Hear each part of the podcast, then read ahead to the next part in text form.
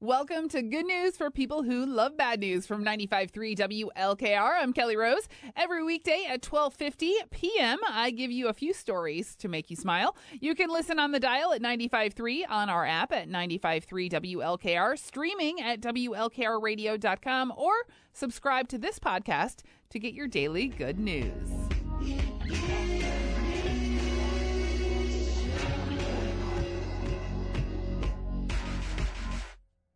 Unknown Mortal Orchestra with Meshuggah on Norwalk's Voice of the Firelands, 95.3 WLKR. It is now time, Firelands, uh, for your good news for people who love bad news. There you go. All right, it's brought to you by. Be Strong Uniforms and Learning Center. They will have free CPR instruction at both the Erie and Huron County Fairs. Stop by their tent Wednesday, August 9th and Wednesday, August 16th from 11 to 3. Certified instructors will show you how to perform hands on CPR, and you can practice on their adult and infant mannequins. See their website for upcoming CPR classes. Very nice. All right, it's time for some good news. I always like a little good news.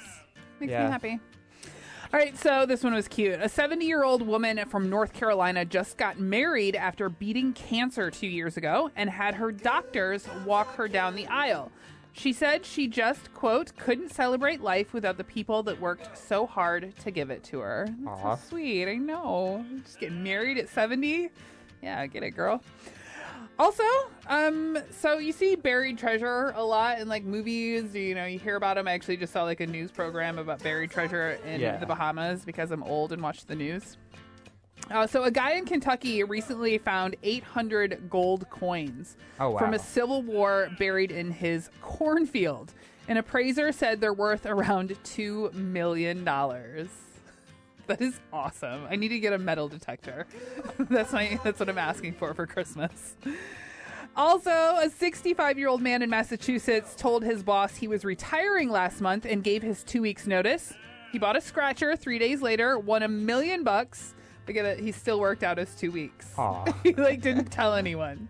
He just didn't tell anyone at work. He just kept going to work like, yeah. Why Give not? an extra good retirement. Yeah, right. I guess so. If you ever have a positive news story that you'd like to share, you can email me, krose at WLKRradio.com. All right, coming up, what do we have next? we got some Hippo Campus, uh, Newski, and Cage the Elephant. All right, great. Thanks for listening.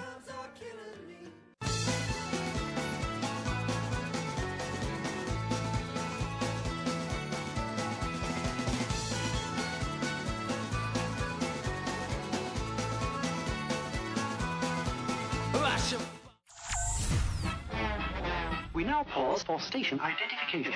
95.3 WLKR FM, Norwalk.